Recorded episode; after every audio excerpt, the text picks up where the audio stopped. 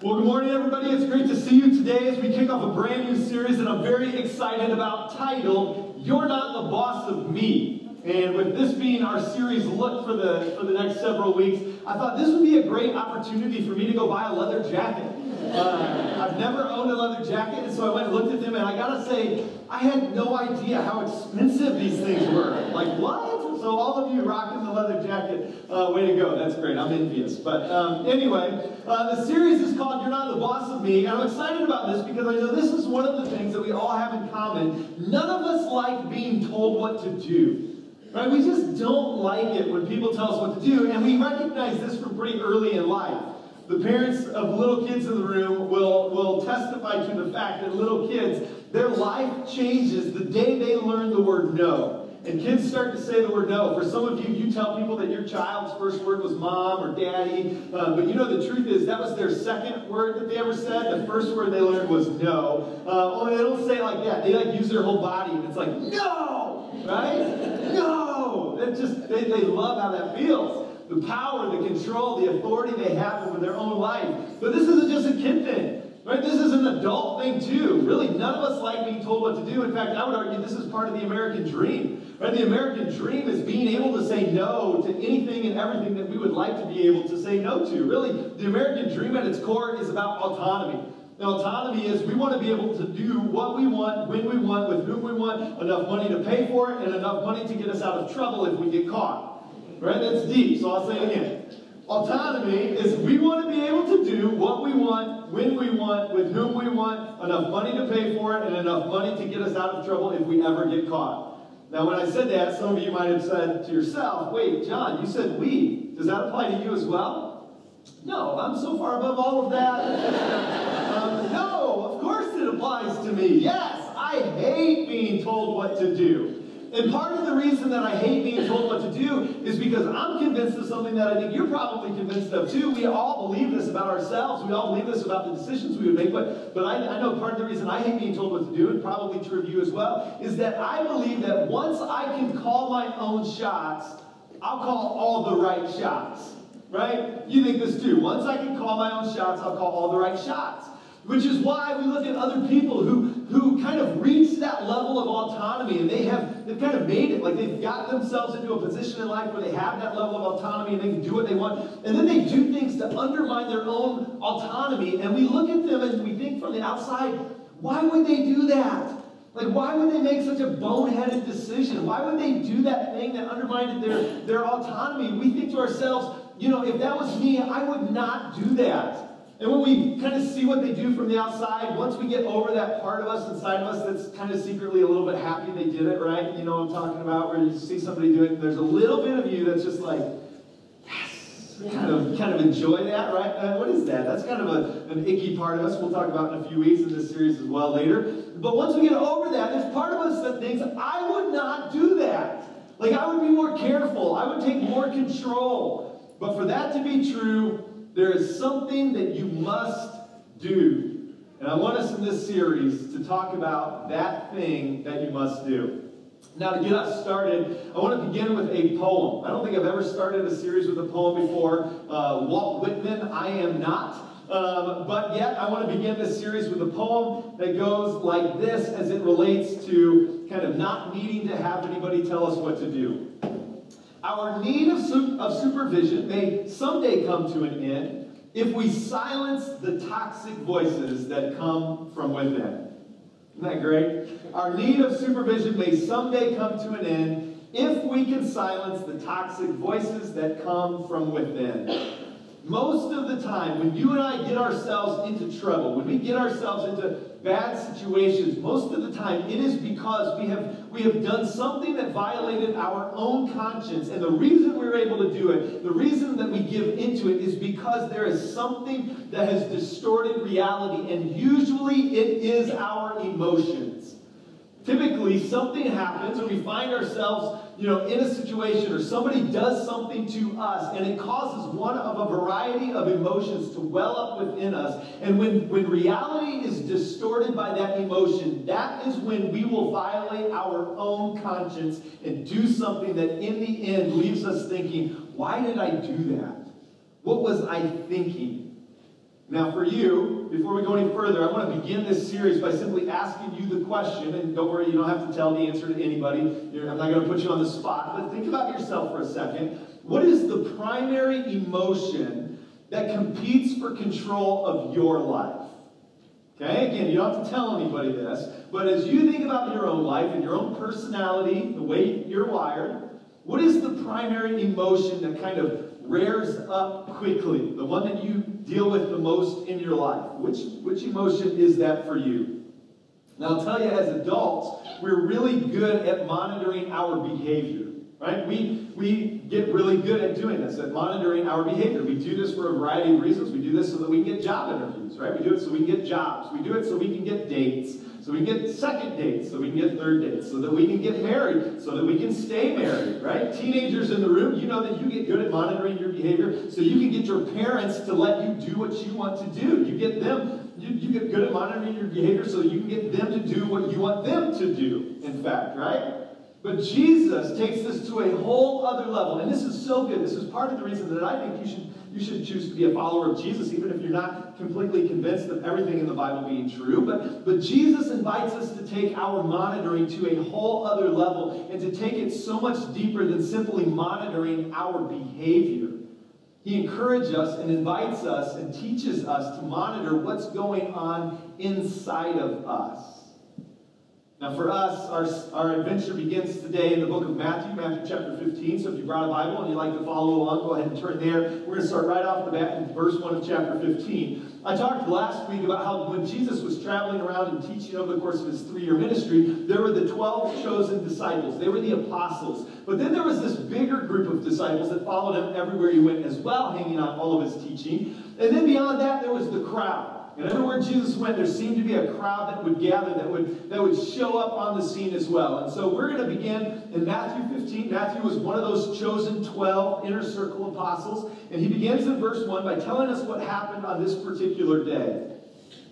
He says in verse 1 of chapter 15 Then some Pharisees and some teachers of the law came to Jesus from Jerusalem, and they asked him, now, right off the bat, he tells us that they came out from Jerusalem, which is a cue to us. It's a signal that something's going on here, that they've, they've got a bone to pick with Jesus. They would not have left, the Pharisees and the teachers of the law would not have left Jerusalem because they just were fanboys of Jesus, because they, you know, wanted to get his autograph, right? These, these Pharisees and teachers of the law would not have left Jerusalem to find Jesus because they wanted him to sign the back of their robe, right?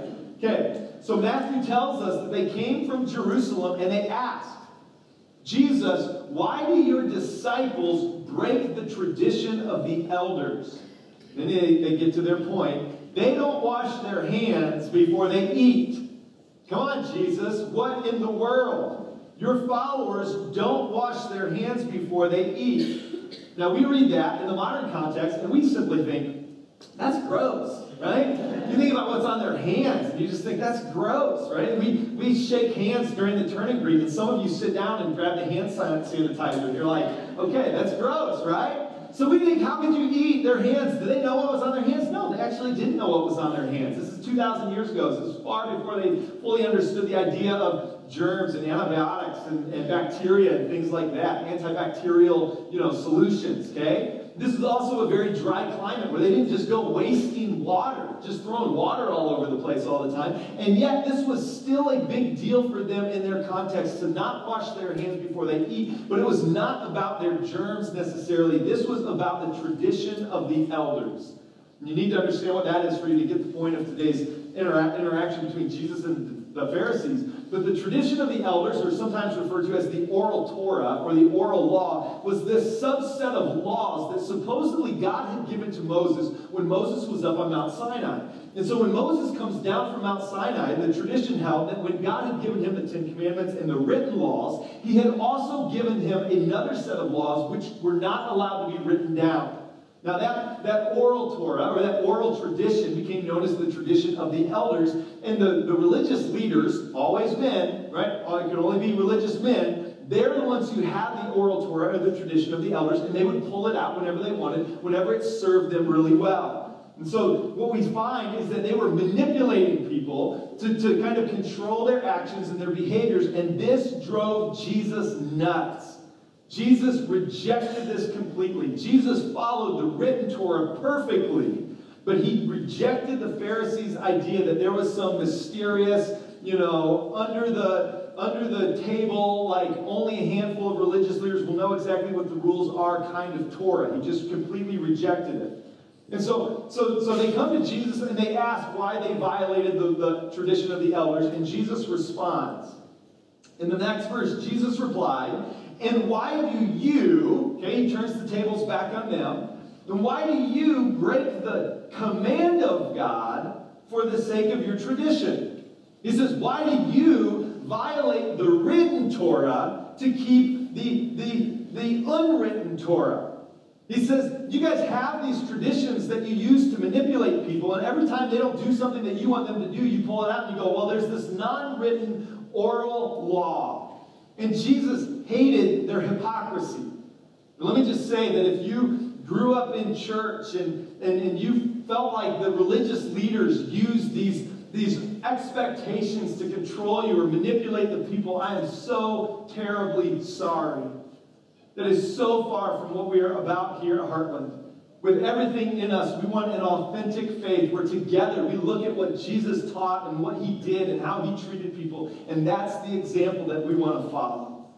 But if you grew up in church, you know that, that this is what Jesus does. Then Jesus gives them this incredible illustration of what he's accusing them of as it related to taking care of their aging parents. And he says, You take the unclear laws that only you have and you use the unclear laws to avoid doing the clear laws so that you, you can get around it because you've got the unclear laws that, that other people don't have because they only have the clear laws. Is this clear? Right? And so he says to them in verse 7, he says, You hypocrites.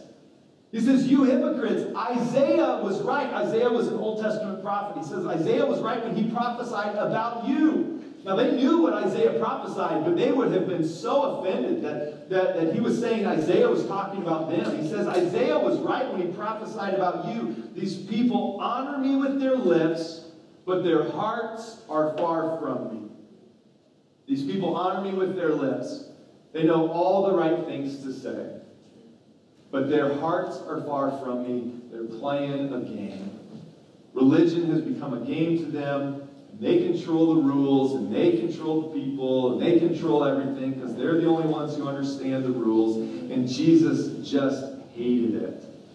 Well, a crowd develops. A crowd gathers around Jesus because this is before like TV and internet. And like you know, entertainment was at a minimum. And so anytime Jesus and the, the Pharisees are getting into it, a crowd of people gather around because they're like, oh, you know, the Pharisees are leaving Jerusalem. Like, let's follow them. Let's see, let's see what they're up to. You know, this is kind of like the ambulance chaser in their day. They wanted to follow it. Okay? This is like Jesus and the Pharisees going out would have been like the original Jerry Springer show, right? It's just people are throwing chairs and accusations are flying. You know, this is just good TV.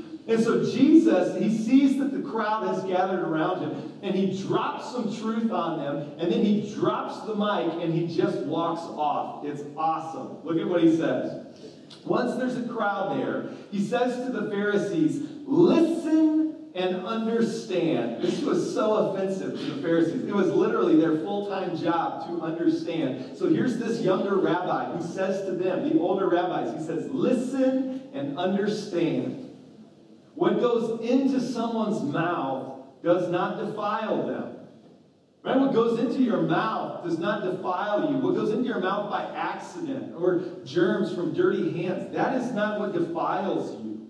In other words, that is not what puts you at odds with God. God is not small. God is not petty. God is not some gotcha God who's just waiting for you to violate some rule of etiquette so he can drop the hammer on you.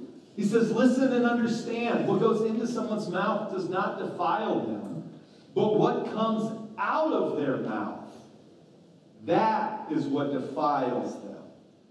And then he drops the mic and he walks off, and the disciples follow Jesus out, and they look back at the Pharisees, I bet, and they were just like, nah, nah, nah, you know? But uh, like, as, as, as normal, as usual, they didn't really understand what was going on.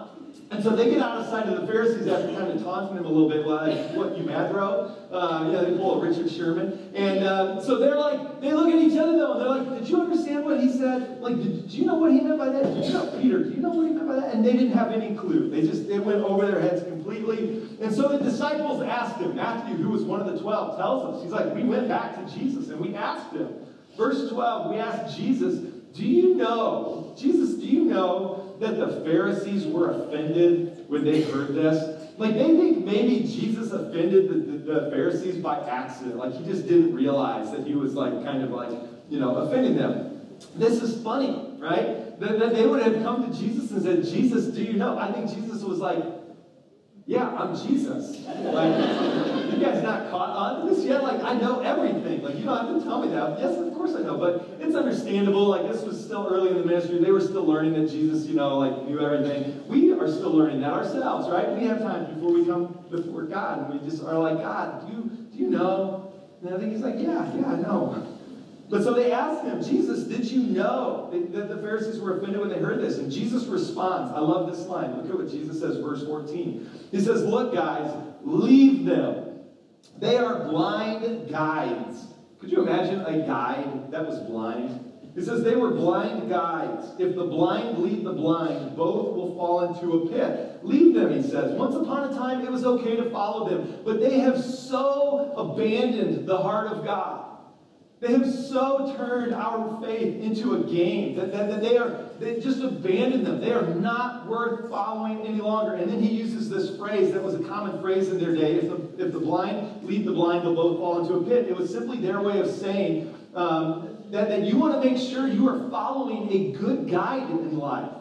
Like if you're going to follow the example of somebody, you want to look at them and make sure they know where they are going. And that's a good example for you to follow so that you walk down the right path as well. That, that statement would still apply today just like it did back then. Now, here's the, the problem for the disciples. Okay, for the disciples, and we'll talk about them, and then we're going to get into you and me and how this affects us. But the disciples still did not understand what Jesus was getting at. Because it did seem like Jesus was changing the rules all the time. I mean, they had grown up with the tradition of the elders, and so they were taught to follow the tradition of their elders by their parents and their, their community. And so they're coming to Jesus and they just don't fully understand it yet. And so, so Peter, on behalf of the group, comes to Jesus and he's like, okay, well, I'll, I'll ask Jesus, you know, like I'll be the mouthpiece for the group. And so, verse 15, Peter comes and Peter said, okay, Jesus, explain the parable to us. He's like, listen, Jesus, I know we look all cocky, and I know it was kind of fun to taunt the Pharisees again. Like, we're getting really good at that. And, you know, I know that I'm good looking, but Jesus, I don't understand. I don't know if he's added that, probably, but, you know, hey, now. Uh, but he's like, listen, we don't understand. Can you explain the parable to us? And so what, we're going to look at what Jesus says to them. I think sometimes we read what Jesus says to the disciples next. If you know this passage, maybe you're already thinking about it. And I think we, was Jesus being harsh with them? And I don't think so.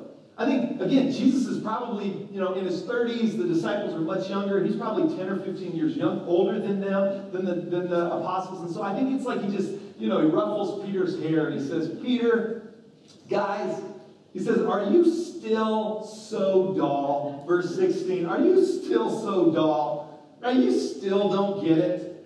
And he's going to explain this to him, but this is Jesus' humor, right? we don't, we don't find much humor in the Bible. We think like that all this can't be funny because when we read the Bible, we wait till we get to a quiet place and we turn on some, some soft music in the background and it's so reverent and it's so holy. And it is, but we just think, well, there surely can't be anything funny in this. But I think this is Jesus' humor.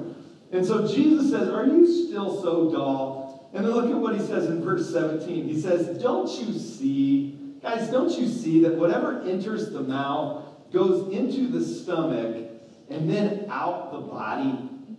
To which they thought, yeah, we are not that dull. Like, we do understand that.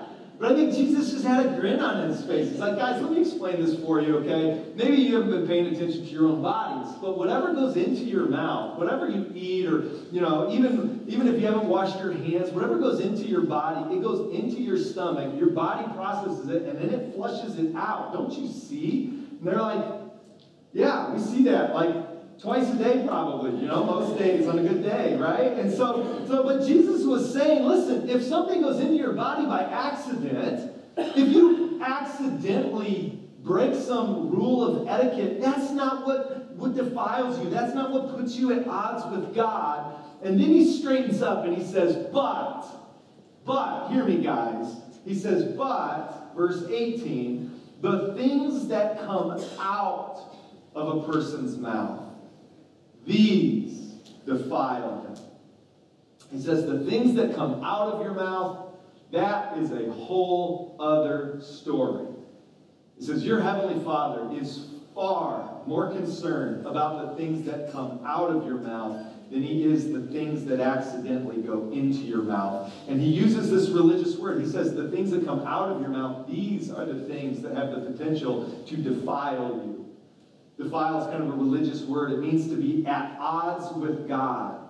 And he says, Do you want to know what puts you at odds with God? It's not the things that go into your mouth. It's not the things that happen accidentally. It's not accidentally violating a tradition or forgetting to wash your hands. The things that put you at odds with God are the things that come out of your mouth that put you at odds with other people. The things that put you at odds with God are when the things that you say to other people put you at odds with them. And this was the theme of Jesus' teaching. This was the call to love one another as Christ has loved us. Right? The things that, that, that Jesus came back to over and over and over again is this reminder that God loves the people beside you. God loves the people behind you. God loves the people next to you. God loves the person in the car with you. God loves the other people in your home. God loves the people in the cubicle down the hall from you at work. And he says, if you want to know what defiles you, it is not what goes into your mouth. It's what comes out of your mouth that, that defiles the people around you. That will defile you between you and God. But now, this, the, the whole interaction with other people, that's not even Jesus' main point here. We cut out one phrase from verse 18 that I want us to go back and put in here because this is so much of the foundation for our series together. Verse 18, he says, But the things that come out of a person's mouth come from the what? Heart. Yes. The things that come out of your mouth come from the heart. And these things, the things that come from your heart, defile. This is so powerful. Jesus says the things that come out of your heart, they originate inside of you. The things that come out of your mouth originate in your heart. And it's the things that come out of you that are in you. And that is what puts you at odds with God. Now, I don't know where this lands for some of you. Some of you may hear that and go, well, yeah, of course. You haven't said anything that I don't know yet. Of course, the things that come out of my mouth come from my heart. Like, I recognize that. But others of you may, may argue with me a little bit. You may say, hey, no, John, you know, sometimes I say things that I don't mean. Sometimes I say things I don't mean. I think Jesus would, would push back on that argument or push back on that thought, and he would say, No, what you should say is sometimes you say things you don't mean to say out loud. Right? Jesus would say, No, you meant them and you said them, and you, you said them because that's what's in your heart. It's what comes out of the overflow of your mouth, or out of the overflow of your heart, that your mouth speaks. It came out of you because that's what's inside of you. And then he takes this so deep. Look at verse 19. He says, For out of the heart come evil thoughts and evil thoughts tee up all the other things that we do that violate the heart of God. It's out of the heart that come evil thoughts, and then murder, and adultery, and sexual immorality, and theft, and false testimony, and slander. These are the things that defile a person, but eating with unwashed hands, that does not defile them. He says everything begins with the thought. And the things that you think about doing begin in your heart. Now, the gospel writer Mark, who was who wrote one of the other four gospels, we think he got his information from Peter. Peter was one of the 12 apostles, one of the 12 chosen disciples. He would have been there that day. Jesus was answering Peter's question. So when Peter recounted this moment and this conversation to Mark, for Mark to record, Mark added some other things that Jesus talked about. Jesus added on greed and malice and deceit and lewdness and envy, which we'll talk about, slander and arrogance and folly. Folly, what's folly? Well, folly, folly is just bad judgment. And as you look back on your life, how many of the things that you regret were the result of bad judgment? Probably most of them. Probably was bad judgment that led you to do some of those things that you wish you could go back and take back. Some of those relationship killing, career killing, financially killing, things that you've chosen to do, they were the result of folly. Jesus says these are the things that have the potential to put you at odds with God. But not washing your hands, come on. No. Now, one more thing, and then we're going to get really specific uh, for us. And this is really important. It's important to note that religious rituals, right? That's what the hand washing was. It was a religious ritual. Religious rituals and traditions can be very important and meaningful to us, but they are not a means by which you keep God happy and satisfied.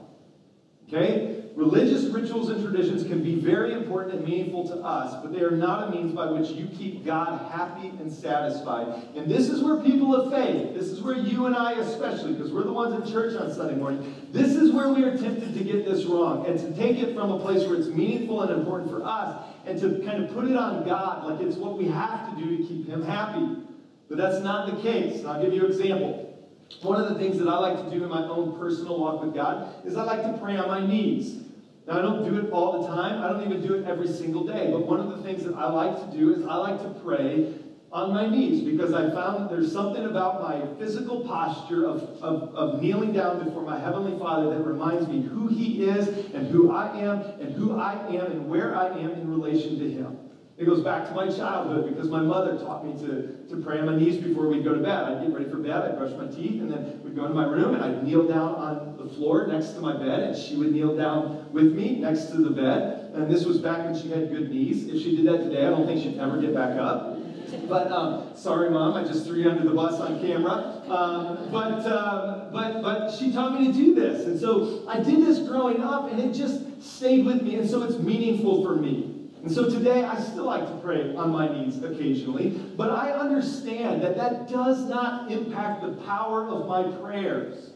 I understand that God is not up in heaven going, wow, would you look at John? Man, what a God. You know, most people are just praying to me as they drive around town and they're like, God, would you help me with this? God, would you help me with that? Oh, look, a new restaurant just opened. I'm going to have to come back there later, you know. But God, would you help me? You know, no, but John, John is on his knees next to his bed. Hey, Jesus, Jesus, come over here. Would you look at John? Hey, Jesus, just give him whatever he wants, right? Whatever he's asking for, just give him to him blank check. You know, that man is on his knees, so just, no, right?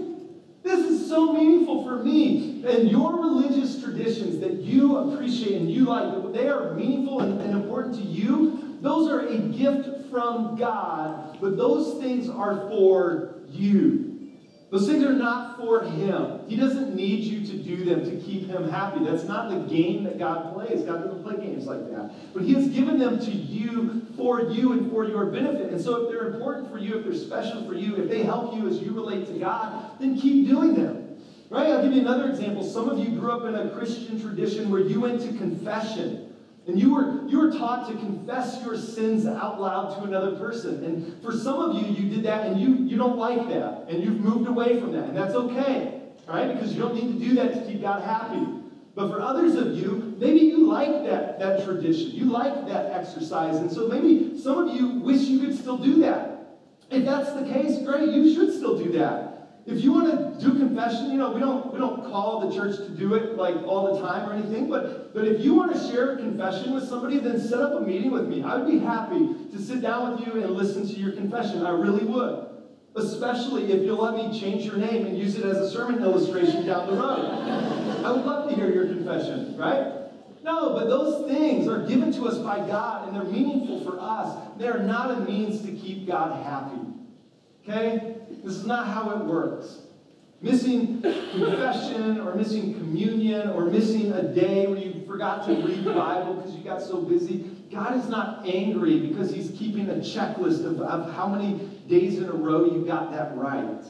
All right? It's not what it's not what goes into our mouth as he was addressing the Pharisees that defiles us. It's the things that come out from the overflow of our heart.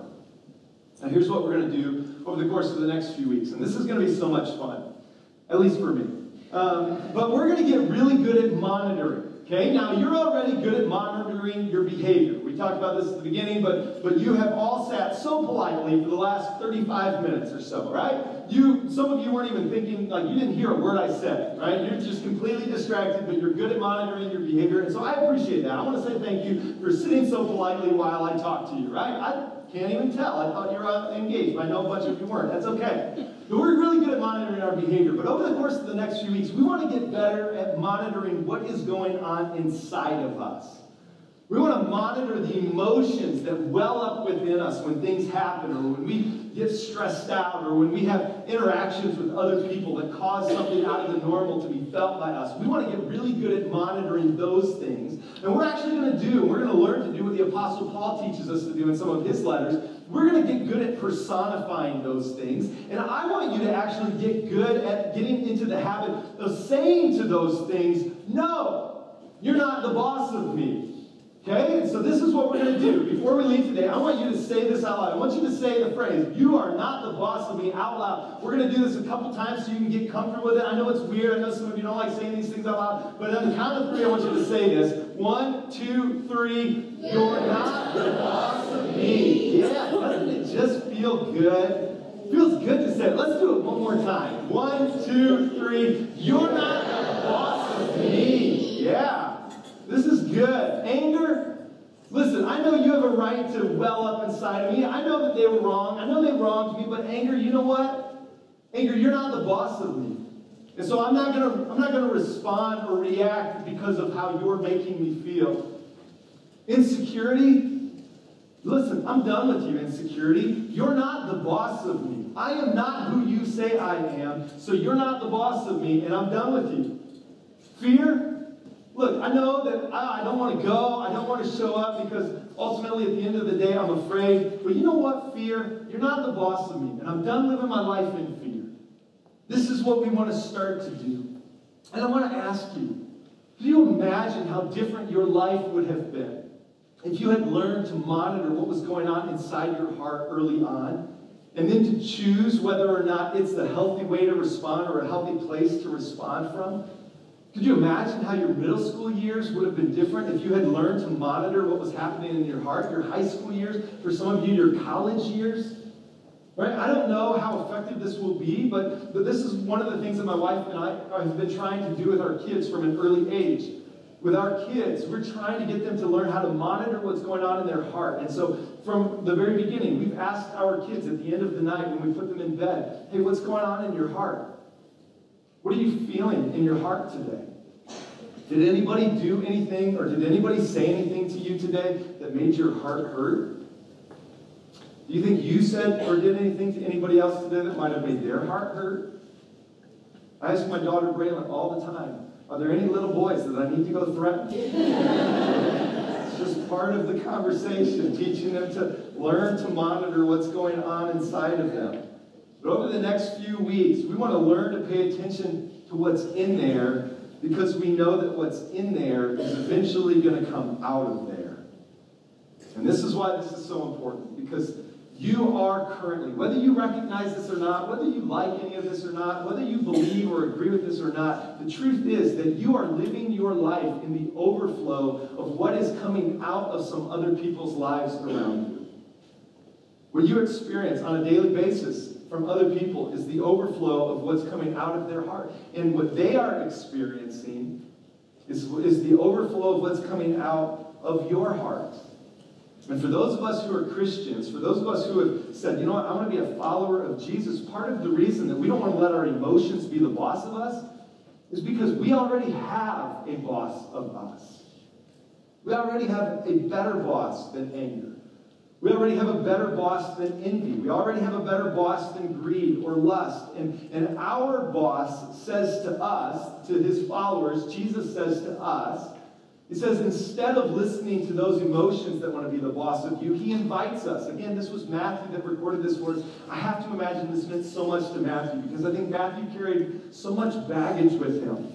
But he records Jesus inviting us to come to me, he said. Jesus said, Come to me all of you who are weary and heavy burdened, and I will give you rest. He says, Listen, I know that you're successful. I know that the business is going well. I know that you're set. But I know that on the inside, there is a raging insecurity inside of you. He's like, Listen, I know that when you wake up in the morning and you look in the mirror, you do not like what you see. And there is an envy when you look at other people and when you look at other people's lives and they seem like they have it all together. And I know that there is a raging voice inside of you that feels like you are inferior and that tells you that you are inferior. He says this to a whole slew of things that we believe and the voices that we hear. And he says, Come to me and you will find rest. And then he finishes that thought in the next verse. Matthew says, Jesus said, Take my yoke upon you and learn from me for I am gentle and humble in heart, and you will find rest for your souls. Take my yoke upon you. What is that? What is a yoke? Well, a yoke is his way of life. It says, Come to me, follow me, learn from me, take my way of life upon you. And when you do that, you will trade in all of those voices for rest. You will find peace and rest for your soul. Who wouldn't want that? Who doesn't want to try that? It's worth considering. Jesus says, Follow me, and perhaps your need for supervision will finally come to an end once you allow me to help you silence the toxic voices that are raging within. Now, here's where I want to go with this as we wrap up. Today, we kick off groups. And adult growth groups are a big deal around here because this is where we put our the teaching that we hear and that we unpack on the weekend into practice. And if you're not in a group, there is still time to get into one. You can jump on the app today, you can jump on the website today, you can go to the connection point tables out in the commons today, and you can still sign up for a group. But I understand some of you are apprehensive about that. Maybe you've never been in a group before and that makes you nervous. Maybe you were in a group one time and it wasn't great and so you feel apprehensive about it. But I want you to say to that apprehension, you know what, apprehension? You're not the boss of me and I'm going to give it a shot. I'm going to give it a second chance. I'm going to see what God may want to do through a community of people as we look to apply this teaching to ourselves.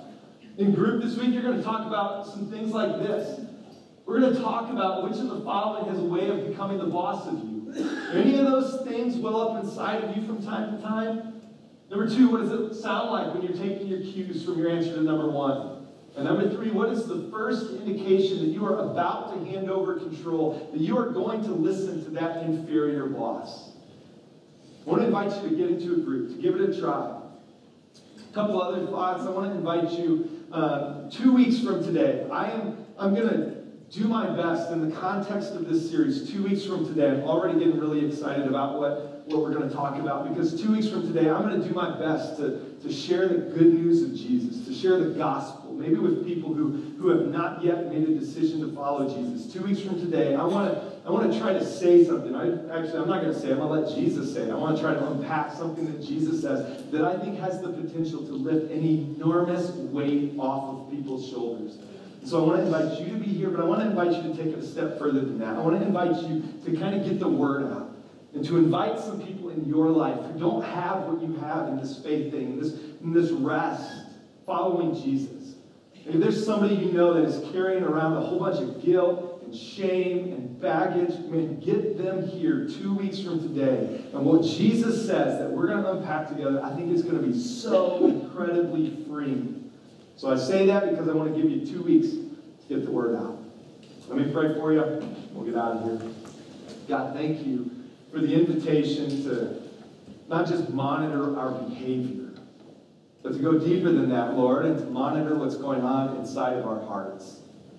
Lord, would you help us to process that healthy in a healthy way? Would you help us to hand that over to you? And Lord, as we follow you, would you help us to replace those things with the peace and rest that you promise. Lord, would our lives be glorifying to you and inspiring to people around us who don't know you yet. It's in Jesus' name that we pray. And everyone who agreed said, Amen. Hey, have a great rest of your day. We'll see you tonight and tomorrow for a tour. Get signed up for those. We'll see you then. See you next week.